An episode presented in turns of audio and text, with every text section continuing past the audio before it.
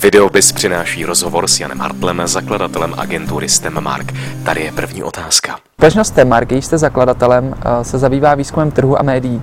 Jak byste zhodnotil vliv finanční krize na vývoj trhu? Tak finanční krize samozřejmě eh, dopadla i do odvětví eh, výzkumu trhu. Ta situace je předvídatelná, předpokládaná, protože v situaci, kdy firmy šetří, tak často právě tyto výdaje pokládají za zbytné.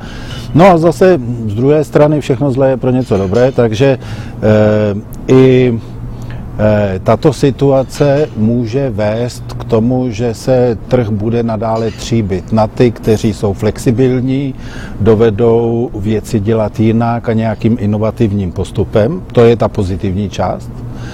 A ta negativní část je to, že mm, ten tlak může potenciálně ohrožovat eh, kvalitu sběru dat, eh, tlačit na ty profesní nároky a to samozřejmě by podlamovalo takové to profesionální zdraví disciplíny do budoucna, kdyby to pokračovalo dlouho.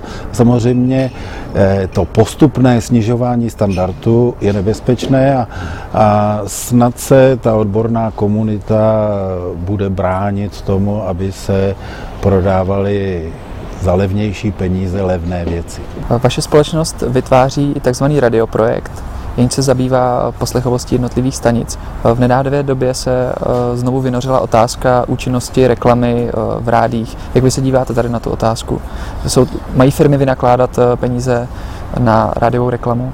Nám se ukazuje, že radiová reklama je dobrým nákladem pro firmy, zejména vezmeme-li poměr kvality a ceny. Je to value for money, Eh, za předpokladu, že eh, jsou ti inzerenti schopni to navázat také do nějakého inzertního mixu a spojit eh, televizi, print a dejme tomu rádio dohromady a najít nějakou jednotící linku, společný prvek mezi těmi reklamami.